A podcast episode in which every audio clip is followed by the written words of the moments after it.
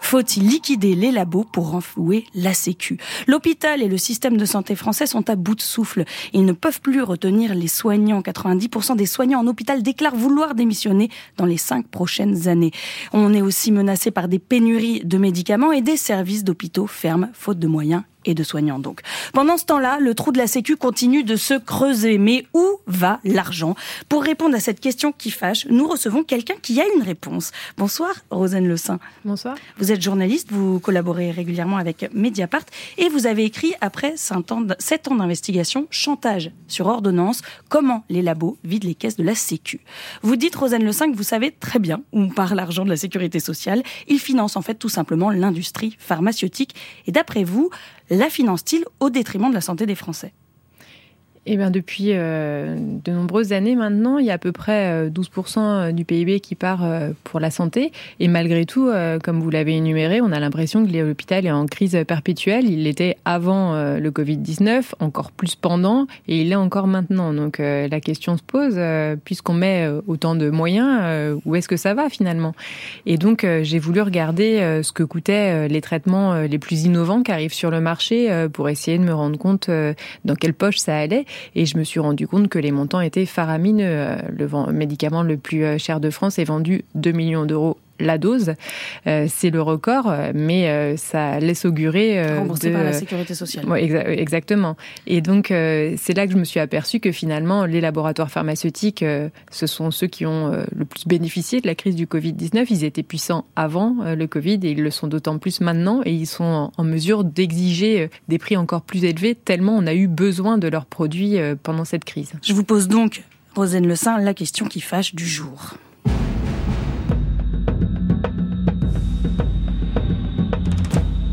Faut-il liquider les labos, Rosane, pour renflouer la Sécu? Tout simplement. En tout cas, il faut être en mesure de leur faire face. Hein. Euh, le client, c'est l'État finalement, et les clients, les étangs euh, sont de plus en plus euh, soumis aux laboratoires pharmaceutiques.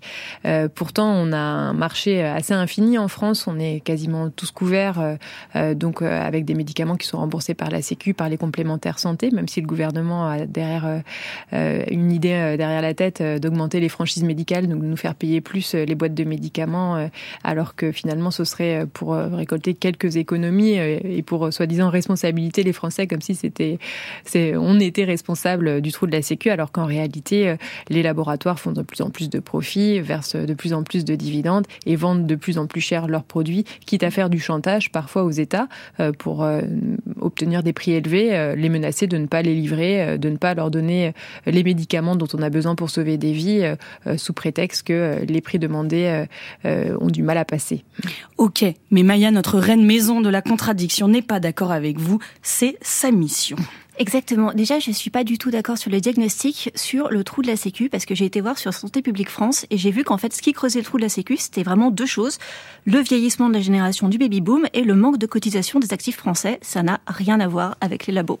Ah, c'est une des causes. Hein. L'assurance maladie dit euh, en gros, euh, il y a deux non, mais c'est une cause minoritaire. Il y a, le vieillissement de la population et puis il y a le prix des traitements innovants. Il y en a deux. Ouais, mais du coup, le titre de votre livre, enfin le sous-titre, c'est comment les labos vident les caisses de la Sécu. C'est assez trompeur comme titre du coup.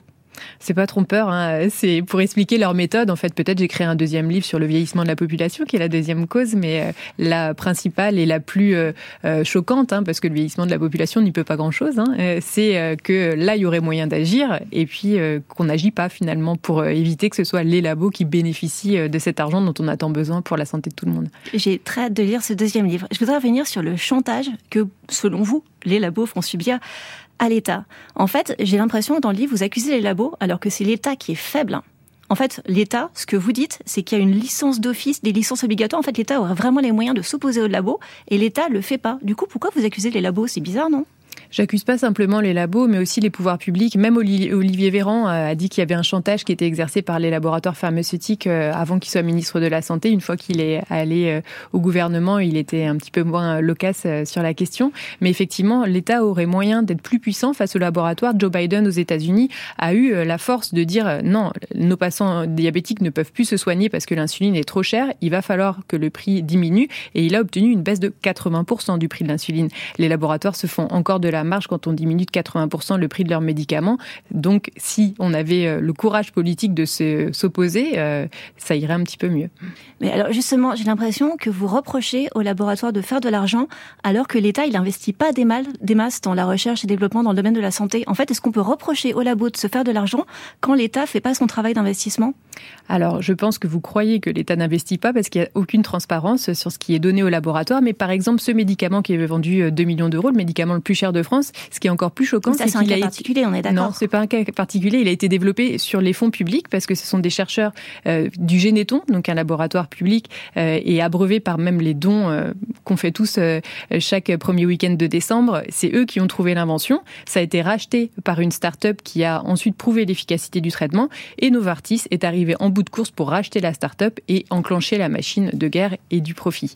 Il y a aussi le crédit impôt recherche qui est une aide Ça, fiscale. pas seulement pour les laboratoires pharmaceutiques, c'est pour la recherche en général. C'est le secteur qui en bénéficie le plus. Le rapport euh, de la sénatrice euh, euh, Laurence Cohen, notamment, qui a été rendu en juillet sur les pénuries de médicaments, a montré que c'était le secteur de l'industrie pharmaceutique qui bénéficiait le plus du crédit impôt recherche. Est-ce que vous avez un souci avec l'argent? Parce que finalement, on se dit, voilà, bon, 2 millions d'euros, très bien, pourquoi pas, ça sauve des vies, c'est merveilleux, non? Moi, je trouve ça génial ça sauve des vies euh, dans les pays euh, où euh, on a les moyens de payer, mais les enfants qui sont atteints de maladies rares. En, France, on est le deuxième pays au monde où les médicaments sont les moins chers après la Thaïlande. Donc justement, ça coûte rien chez nous en fait. Si ça se trouve, Moi, je me demande comment vous le savez parce qu'il n'y a pas de transparence en fait. Ça, c'est ce que l'industrie pharmaceutique nous le dit. Donc je suis contente parce que ça veut dire que leur lobbying, les idées qu'ils infusent, bon, fonctionnent. Hein, ça le lobbying, c'est légal en France. Ah oui, c'est légal. Vous vous en plaignez, mais c'est légal. Moi, je suis pour. Je m'en plains pas, mais en fait, le lobby pharmaceutique, euh, il finance à hauteur de 1 million d'euros euh, ses actions de lobbying euh, auprès des pouvoirs publics. Bah, c'est un des lobbies les plus puissants de France. Voilà. Donc c'est pour ça qu'après, il y a des fausses informations qui sont diffusées, et comme le fait que l'État n'investirait pas suffisamment sur la recherche ou le fait que les médicaments seraient pas vendus assez cher. On a manqué d'amoxicilline pendant l'hiver dernier, en Suisse aussi, alors que l'amoxicilline est vendue beaucoup plus cher. C'est pas ça le problème. Alors, pour résumer, Rosanne Le Saint, en, en très court, faut-il liquider les labos pour renflouer la Sécu? En l'occurrence, vaut mieux arriver à des solutions plus réalistes, c'est-à-dire euh, à avoir un petit peu plus de puissance euh, face à eux pour exiger des prix moins élevés. Et si les laboratoires ne sont pas capables de fournir des médicaments qu'ils estiment peu rentables, dans ces cas-là, le public pourrait effectivement prendre le relais pour qu'on s'assure de la mission principale que euh, les patients aient accès à leurs médicaments. Et puissent se soigner. Marine, un petit résumé. Absolument, faut-il liquider les labos pour enflouer la sécu? Maya pense que non, vous pensez que oui, et moi, ce débat m'a donné mal à la tête, mais je ne veux froisser personne. Est-ce que ça s'achète en kit à faire à la maison, le paracétamol ou pas? Mais écoutez, faut demander à Je sais pas si Rosane Le Saint a la réponse. Merci Rosane Le Saint. Je rappelle le nom de votre livre, Chantage sur ordonnance, comment les labos vident les caisses de la Sécu.